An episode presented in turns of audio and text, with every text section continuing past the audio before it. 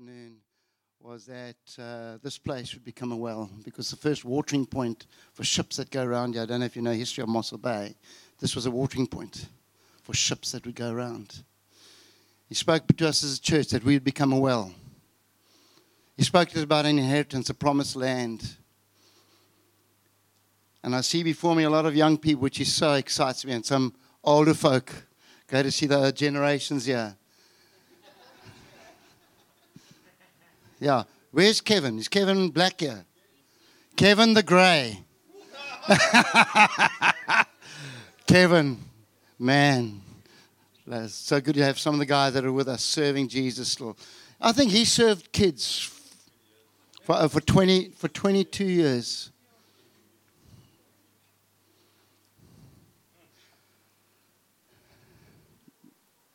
As I was looking at that clip, I was reminded of the fact that every single one of us have a promised land. We have an inheritance. We are sojourners. We are temporary residents here. We're on our way through. And we need to live our lives in the light of eternity. We need to live our lives not holding on to life. I think a lot of the prophetic words that came tonight were, don't hold on to your life. And I'm trusting that just as I share tonight, that there'll be some of the stuff that's loosened in you that'll let go of the things that you may hang on to, the things that you're striving for, but there will be a fresh passion in your heart that will rise up to live out the fullness of God in your generation. That clip, I just thought of this quote as I saw that clip. It encouraged me, and I'm trusting encouraging all of you. I wrote this down. Will you believe him who is invisible for that which is impossible? Will you believe him who is invisible for that which is impossible? This building you see here that we're sitting in did not morph and just land here. This building was birthed in prayer. We bought this piece of land, I think, around about 2003 for 57,000 rand. Can you believe it? We had a prayer meeting on this land. It was open. There was nothing here excepting a tree that was in the parking bay just on that side, which was a tree, dry, no fruit, nothing. It was dead. And as we were praying over this land of the highest point in Mossel Bay, besides the water, I think the water tower, okay, the highest point in Mossel Bay, the Lord said, the stronghold is religion and conservative. The spirit of religion. And we prayed that night. Where's Michael Herford? Where are you? I think you were here. Huh? You must have been here. Michael, man. Good to see you there, my friend. I don't know how long you've been up front on stage, but Michael was our worship leader. Michael, there's more for you, my friend. You think at the back there. You need to be, I don't know if you have been, but I encourage you. There's something on your life, eh? Come on, there's more of a well that needs to come out of you. Okay, and as we prayed that night, we prayed with fervor. I kid you not, this is real, okay? A wind, a storm came up. It was for about an hour. I can't remember what it was. It literally uprooted that tree and landed on its head. I've got photographs of it to prove. I wish I had them here for you. Literally, in prayer, the Lord said He's going to break strongholds of religion over this place and bring people into freedom. And yeah, I see people, I'm thinking, free. You're free to be what God's called you to be. And He has an inheritance birthed in prayer. The Lord spoke to me. Us as a church, we were about 50 or 60 people. Some of the guys will know, those who are with us were the originals. Some of the originals are here, some are in George, some are in the nation somewhere, some are in Hartenbosch, which is most exciting. But the Lord said to us, we are building a place for about 200 or 300, a little building. And the Lord said to him, building too small. The least of you will be 1,000. The least of you will be 1,000. I said, that's impossible, Lord. But he said, the least of you will be 1,000. And he said, okay, Lord, 60 of us will come up with 5 million. And we're going to build a building that's going to seat 1,000. And so we started a project. There was no plan B once we started. It was impossible. 2005, we started building. 2007, the 7th of the 7th, 2007, we moved in there. And here we are. Yeah, you are enjoying the prayer energy, the resource energy that's been poured over years and years and years. And I'm delighted that you're here. But don't sit here. There's more. Believe God for the impossible for your life and for our lives together. And so for me, I'm wanting to stir a passion in you. There's a scripture, Philippians 3 verse... Sorry, let me... I did want to... Okay, I'm a little behind. Starting my timer. Sorry, I don't want... I'm setting a timer here, okay? Because I don't want to... Okay. So, this is not it. This is not it. I knew when the Lord spoke to me, the building, there was no roof on here. Those of you who remember, there was no roof on here. And it seemed like, when is this building going to be completed? I knew that this is not it. That when I had to move on, there was someone else that would carry on the work. I had to pass on the baton.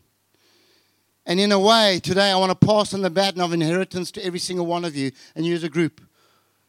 To believe, to take hold of, to get a conviction of, to take what God is doing, what God is going to do, and on to the nations and to generations. That's how we build. Healthy New Testament churches in the nations. Get your passports ready. All of you. I won't say get vaccination or not right now, okay? I'll stay out of that. But get ready. Get ready. God wants to use every single one of us. And some of you think it's impossible. You're sitting in the reality of the impossible, yeah? You're sitting in the realm of the impossible. Because that's who God is. That's who God is. Not that I've already obtained all of this or have already arrived at my goal, but I press on to take hold of that for which Christ Jesus took hold of me. Are you pressing on to take hold of that? The inheritance that we share together. You see, passion is a choice. It's not a personality type. Hello? We choose to be passionate about God, about His ways, about His will, about His inheritance. And we need to press on for what God has for us. And I want to stir your faith to believe, for you to believe in the God that I've learned to experience and stuff that I need to still live in more. There's a passion within me. There's a fresh passion. One of the things that the Lord did last year, many of you probably do know Wilmarie. It came up a bit earlier on. Wilmarie, when he passed away, there was just... I know there's always been a passion in my heart, but there's a fresh stirring. There's a fresh stirring in what God wants to do in and through Kim and I as a couple. That's good. Thank you very much. Okay. And so, how does this happen? How do we get this place of passion? So, we need to know this verse in Ephesians 3, verse 10. Many of you know it. His intent, God's intent, was that now through the church, through you and me, the manifold wisdom of God should be made known to rulers and authorities in heavenly realms. So we need to know by experience the manifold wisdom of God. How is the manifold wisdom of God made known? The principalities and powers. Let me tell you how. Simply, you open up your home and you show people the love of Jesus. You give of your resources and your gifts. You give a prophetic word and encouragement. You serve someone. You go serve in children's church. You get a heart to say, I want to go pray for the children. There's multiple ways that are on the igniter passion and activate something what God has birthed inside of you, that you and I press on to that which Jesus took hold of us. The manifold wisdom of God. So God's got the many faces, and I see many faces. You young people, I'm delighted about the school. But you are in the school not by chance. You are in school not to enhance your future career. Essentially, you are there to show people what God is like. And oh, by the way, you're going to get an education, and you're going to get a career, and you're going to have work. The work, very lack of it's work. But actually, in the workplace, we're meant to show people what God's like. And so in our lifestyle, we reveal the manifold, the many-sided faces of God's wisdom and His love. Amen, you with me? So how do we get this pursuit? I'm going to give you three quick things. For me, very quickly, I'm going to lay a quick foundation. I'm going to give you three values that this church was built on. Three values, which is linked to the story with the well. There's a link. Okay. How does this passion start in my heart? Here's a scripture here. I want to give it to you. It says in Deuteronomy chapter 32, verse 3, it says, "For I will proclaim the name of the Lord. Ascribe greatness to our God." Ascribe. Write down on my heart, Lord, what you're like. When you begin to see that God is great, you say, God, I want you to write down who you are on my heart. Fill my heart. Ascribe your greatness. You write down your greatness in my heart. And then I'll be able to show people what you're like. It starts with the revelation of you and Him, and intimacy with the Father, of knowing what God is like. And you say every day, Lord, today, as you're having your quiet time with the Lord, say, Lord, write down on my heart what you want me to do that's going to represent you well in my world today. Ascribing the greatness, allowing the Lord to be the scribe in your heart. Amen, you with me? Okay, so it starts with a revelation from God that He's great, that He's good. But not that He's good up there, but He's good, yeah. He's great, yeah. Allow Him to write on your heart. Jesus, when He talked about the taxes and remember, giving to Caesar to see what belongs to Caesar and to God what belongs to God, the image of Caesar was on that coin. And so what Jesus was saying, He says, if it's give what belongs to Caesar, there's a tax that belongs to him. His face is on it. What belongs to God? Whatever His image is on. Is His image on your heart? Is His image on your heart? When He inscribes His image on it, we're actually saying, we belong to you, Jesus, and everything I am belongs to you. We're on the altar. We're on the altar. Our lives don't belong to ourselves. We are sojourners. We walk with our lives open and allowing God to use us. And if God moves us on, He moves us on and we let go. That's what happened when Kim and I had to move on from Mossel Bay. And that goes into the next thing of how do we get to this place of passion, this passionate pursuit of God. The verse, John 12, verse 24 says, I tell you the truth, unless a kernel of wheat is planted in the soil and dies, it remains alone, but its death will produce many kernels, a plentiful harvest of new lives. And I'm so grateful that the Lord called us to Mossel Bay, because I look here and I see young faces, and I'm looking at you. I'm looking at you and I see a picture of a plentiful harvest of changed lives, of transformed lives. We didn't have, as I said just now, we didn't have a plan B. We sold our house when we left Port Elizabeth.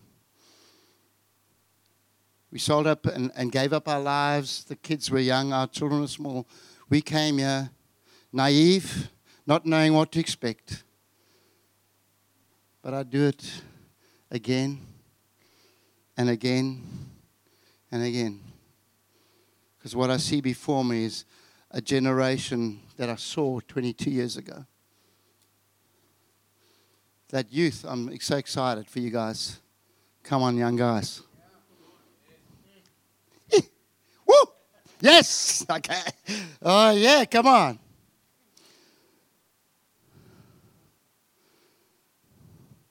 Number 3, Ephesians 2:10 says this. For we are God's masterpiece. He has created us anew in Christ so we can do the good things He has planned for us long ago. You see, your and my inheritance are entwined together. It's not me and my plans. It's God's plans for us together.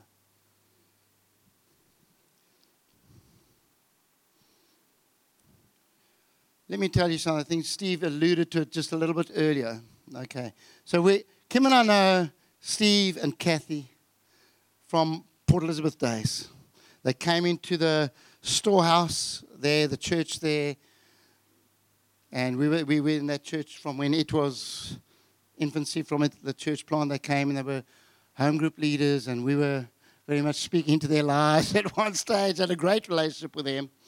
They went to Cape Town, and what happened in Cape Town is they, because of their faith, with no kids, they started up the children's ministry just with their children. That's how Josh Jen was planted with Andrea. Was it 99 or 2000 that you went there? 99, the first year, they went there. Only children. There was a seed that died. The seed that died, and they planted. They said, we're going to stay. There are no other kids. This is not comfortable.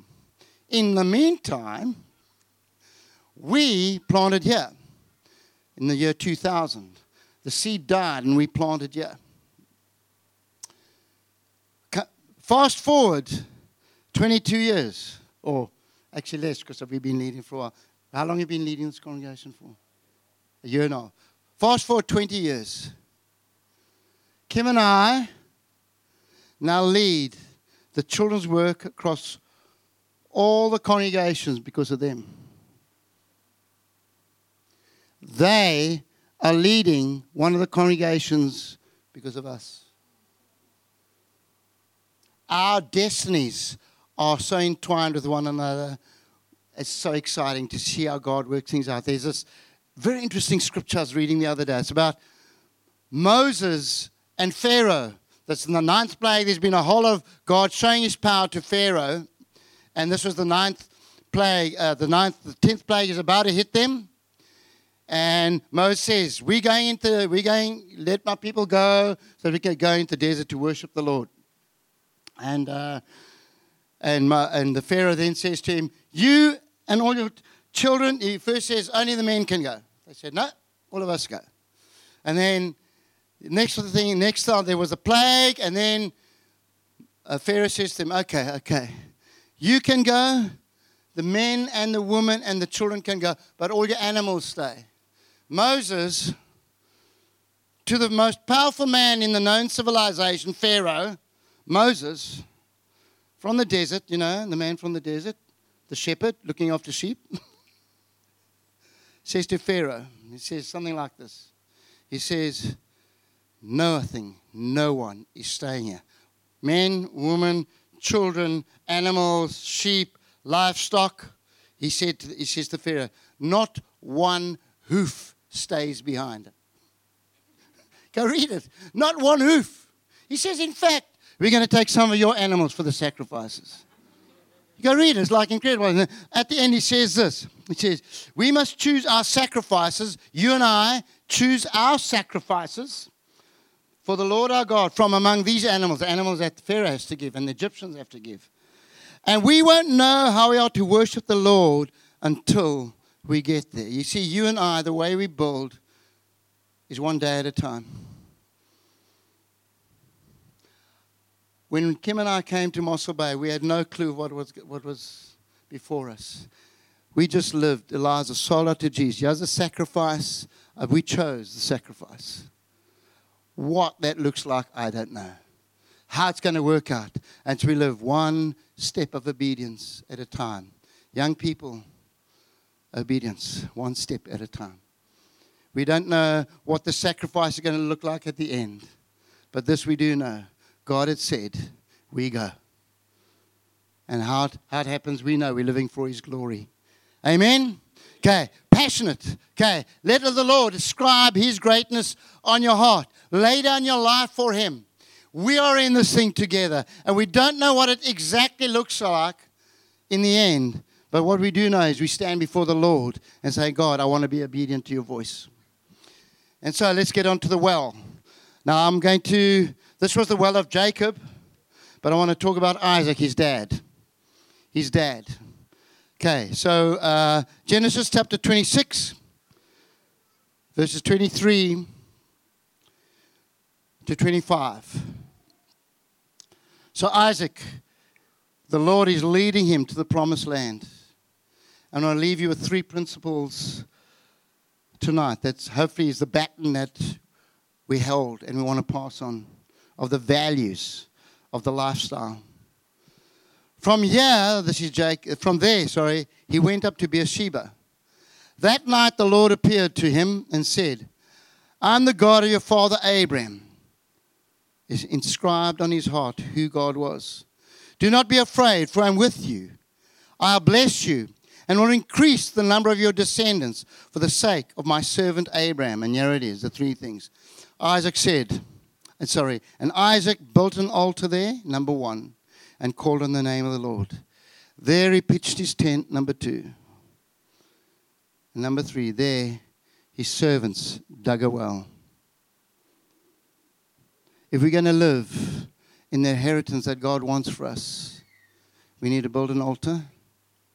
You need to pitch a tent. You need to dig a well. So, building an altar, right? I want you to visualize what Isaac had to do, what the guys had to do in those days. They had to take rocks and they had to start building an altar. One rock at a time. Precept upon precept. Bible. Devotion. The Word of God, work, discipline. Get the picture? Hide the Word of the Lord in your heart. This church was built on the Word of God. Both what was preached and what God prophetically spoke over this church. We have, I think, 3 or 4 files thick of the prophetic words. We had a prayer meeting which we called Powerhouse. Michael, remember? Who else was with me? I mean, Kevin, anyone else? The others, Susan, there you are. Wonderful to see you. Okay. Well, lucky to see you, Susan. Okay. And they will know every Wednesday night for 10 years, excepting for holidays, for 10 years we prayed. We had a gentleman, his name was Robin Wright, British couple. He literally listened to the recording and typed out word for word every single prophetic word that was spoken over this church, over individuals. Words over us, over leaders, over people. They're like files like this, recorded. This church was built on the prophetic. Right there, that corner, underneath, you will not see it. In the very foundations of this church, before any concrete was thrown, right in that corner, we put the Bible. Before they started to throw concrete, we put in the foundation of this church, we put in a Bible. This church is going to be built on the Word of God. We put in a gold ring. This church is going to be built on the everlasting covenant. This is a covenant God that's going to go from generation to generation to generation. We put a seed of the gospel that will grow and grow and produce a harvest of lives changed. We put a red cloak in there representing the anointing of the Holy Spirit. And then we ask people, bring names of people that you're wanting to be saved. And we're going to put it in there, which represents the people that you want to see saved through this church. And they poured concrete on it. Lots of concrete, lots of steel. This building can go 6 stories up. Did you know that? Strong. This church was built on a good foundation of the Word of God, precept upon precept. How's your devotion time, young people? How's your devotion time? Older people, we get used to the things. Do you encounter the Lord in your quiet time? Whether it's a chapter, whether it's a verse.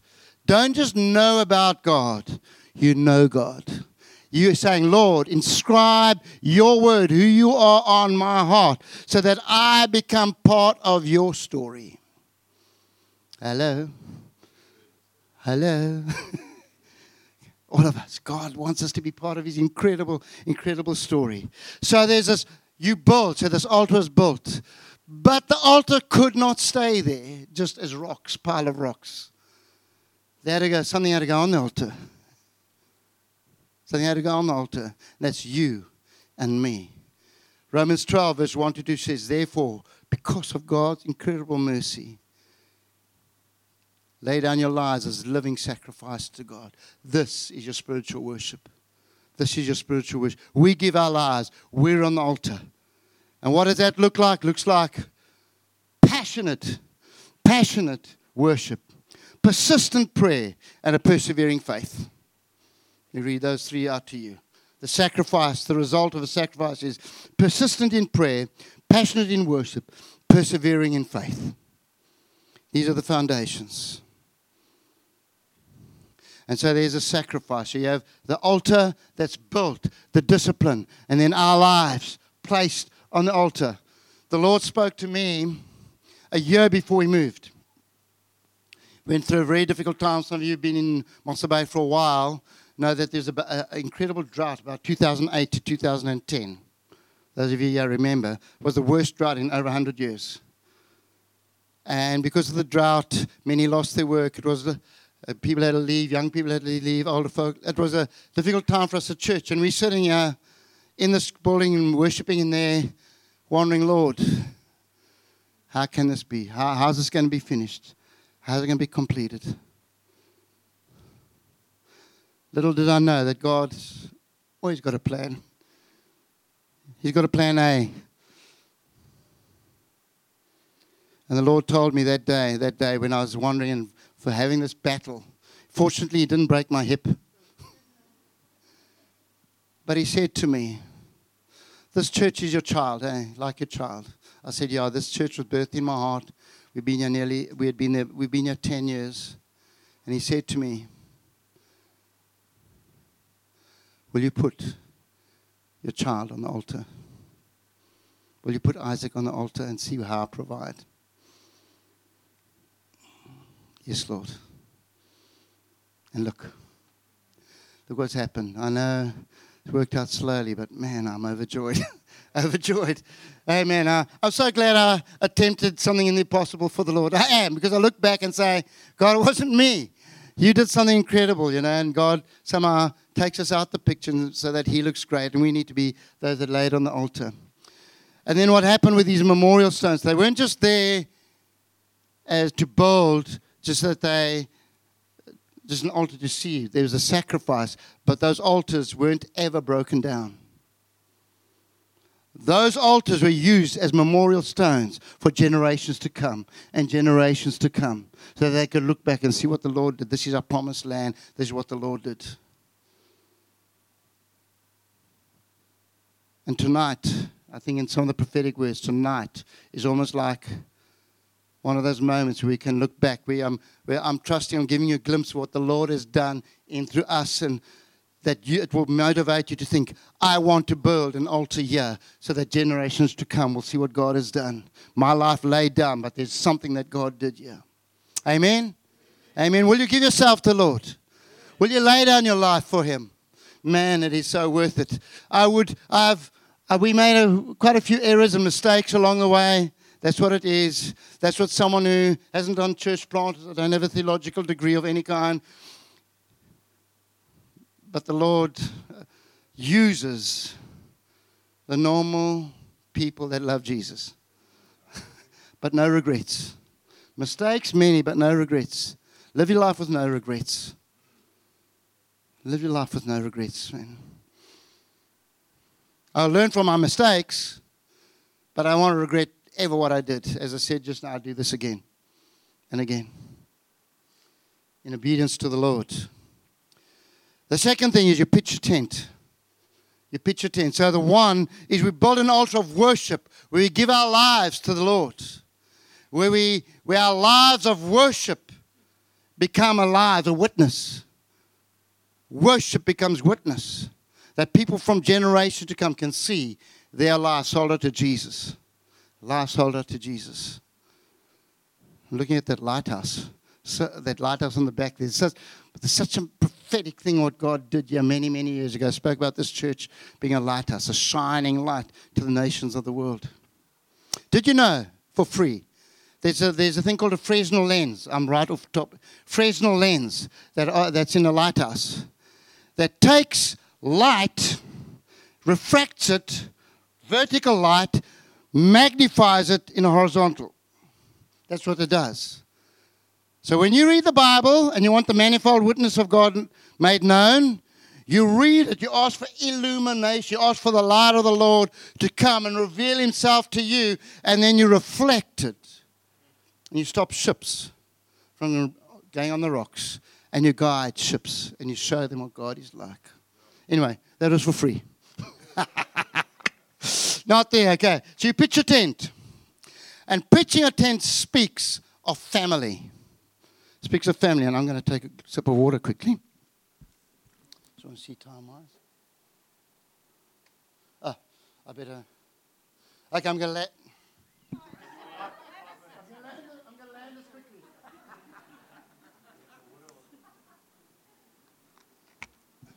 Pitch a tent. Build family, and family starts with understanding that you belong. Understanding who Jesus has called you to be, what Jesus has placed on your life, that Jesus calls you a son and a daughter. That's where it starts. You belong in God's family. I've told the story, some of you might have heard it, about 2 or 3 years ago. My youngest grandchild, Harper, we only had one grandchild at that time. There was this kind of such a woozy kind of love for her. I don't know why it is. It was like, wow. And one day I asked the Lord, it was in a time of worship, we were busy with the worship team. I said, Lord, why is it that I feel so woozy love for my grandchild? And I heard this distinct voice of the Lord say to me, you love her so much because you see your son in her. Let me tell you something. The Father loves you. Because he sees his son in you. You belong. That's who you are. And he says there needs to be an expression, understanding you belong in a family. It's not just about me and Jesus, about me and us together. You belong in the family. You pitch your tent. You serve one another. You submit to one another. You commit to one another. You're vulnerable. How vulnerable are you in your relationship? I'm just going to land some of these very quickly. How open are you in your relationship to building a sense of community, a sense of togetherness, a sense of unity, a sense of one heart, one mind, one purpose? This is what we endeavor to build. A family that loves one another, a family that forgives easily. If you are unable to forgive each other, if you hold an offense, how can you make the manifold wisdom of God visible?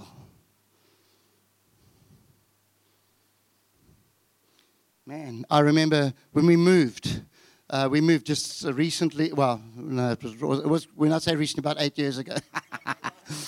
Actually, 5 years ago, we had people come and help us, buckies and boxes and carrying boxes and moved and putting stuff and just serving and loving us. Some of you, I'm sure, have experienced that. And I felt the Lord say to me, this is the manifold wisdom of God being made known. People loving by just giving their time, making their vehicle available, by carrying a box, by being generous of heart. It's the little things. The little things, eh? We make God known. The little things. Let me tell you something about a tent. It's the last thing I'm going to say about the tent. A tent. Peg up, peg up, peg up. Can be moved easily. Can be moved easily. We're in his hands. We're sojourners. Be open. Some of you folk are going to be in the nation of the world in the next 10 years, 5 years. There's inheritance for you in the nations. I don't know where, but make sure you're in a tent, not in a place that can't be moved. That's why I say your career. Some young people, some of us who've got careers, you spoke about it early on, don't let your career be the end. Let it be the means to showing people what God is like. And finally, dig a well. Dig a well. Man, the Holy Spirit. Yes, I love the work of the person of the Holy Spirit. My life changed from being a very good, solid Baptist young man to Holy Spirit pursuer. Loving the Holy Spirit, loving the presence of the Holy Spirit. This congregation, this church, Living Stones as it's called, we endeavor to build a house where the Holy Spirit felt most welcome. Where the Holy Spirit brings us his life. I just want to see. Yeah. Keep on being filled with the Holy Spirit. Don't just know about the Holy Spirit. Allow him to touch and impregnate your life with the life of Jesus. Without the Spirit, this place would be four walls, would be a shell. People but a shell. Would be like that army in Ezekiel of bones without the life of God. I love that picture where it ended when the life of when God breathed his breath into those bones. It says they rattled, they came together, all together, and they rose up to become a mighty army. The Holy Spirit. I love him. I love him.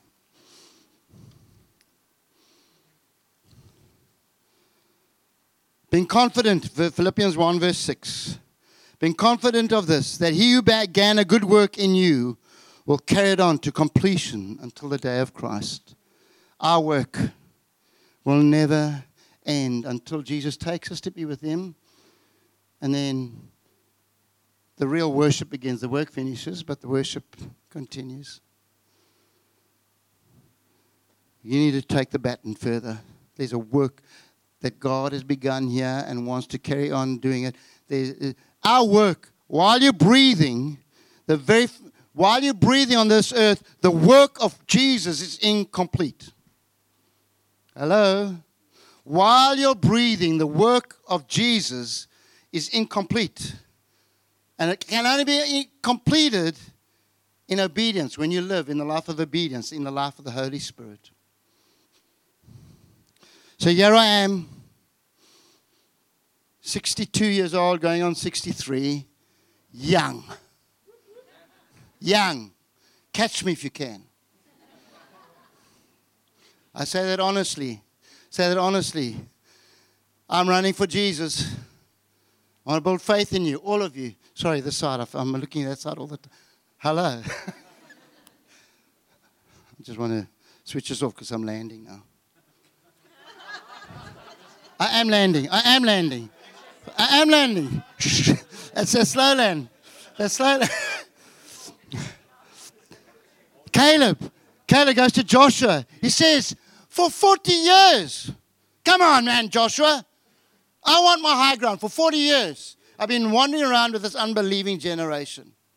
Give me my high ground. I've been 40 years, still young. I'm still strong. I'm going to give me the giants. That's what he said. The land he wanted was the high ground is where the giants were. So I'm telling you, this is Deon. I want my high ground. Catch me if you can. Come with me. Come with us. Come with Steve and the elders. Yeah. Come on. There's a journey for us. Will you give your life afresh? Will you light up the fire of passion and say, Jesus, there's an incredible inheritance to carry on. There's an inheritance. There's a baton that we need to pass on from this generation to the next. I'm going to land with this story. I won't. I'll leave it there. So here I stand. Really, I'm humbled by being here. Ah. You see. Stop. Cancel. Cancel. Wasn't too bad, Steve. Here I stand, really. I wish I could tell you I'm highly gifted, highly talented. But I love the fact that God used me and Kim in her gifting. And there's something of my heart. I'm trusting just what I've shared this afternoon is important to you, to encourage you to pick up something of the inheritance that's in here, that I'm pouring out to you today, to keep going, to build the altar, to pitch your tent, and to dig that well. Amen? Can I pray for you guys? I think it would be great for me to pray for you. Let's stand together. Is the worship team, I don't know what you want. Okay, not, okay. Okay, I want to check you out from here.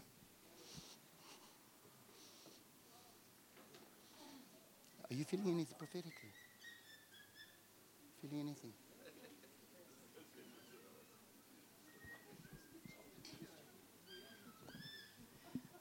I just felt, especially for you young guys,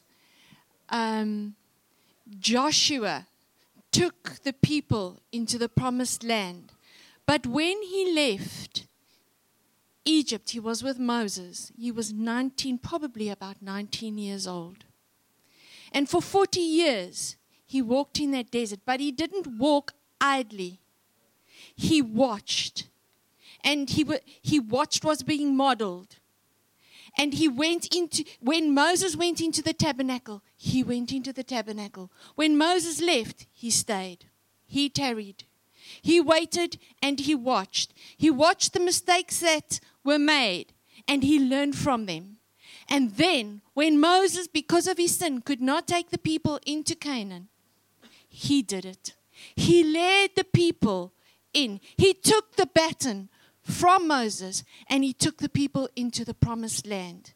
You young guys, take that baton, run with it, learn.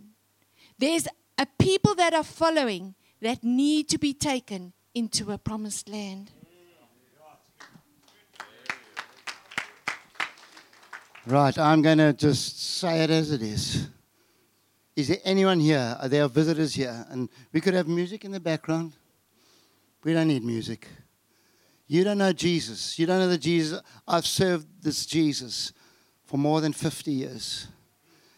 And my passion has not waned. To God be the glory because of his mercy. I don't do that with arrogance. What I'm saying is this, he's so worth it. Knowing Jesus, knowing you've got a purpose in life, knowing there's a belonging in God's family. You're not sure if you're part of God's family. You don't know the Jesus that I know. I'd love to have an opportunity to pray with you and say, get some guys to pray over you. Is there anyone here who says, I don't know this Jesus. I want to give my life to Jesus afresh. You might have been away from him for a long time. You might have run away. You might have been on the outskirts, on the periphery, but you don't know him. I'd love to be able to pray a prayer of giving your life to God, giving your life to God and dedicating your life to him. Anyone, raise your hands. I'd love to be able to pray with you. Anyone. I don't want to miss this opportunity. You're all saved. You're all saved. I got to make sure that you're all saved. He's so worth it. You all love Jesus. All of you. Anyone here? Yes. Yes. Father, you have such an incredible story to imprint on our lives.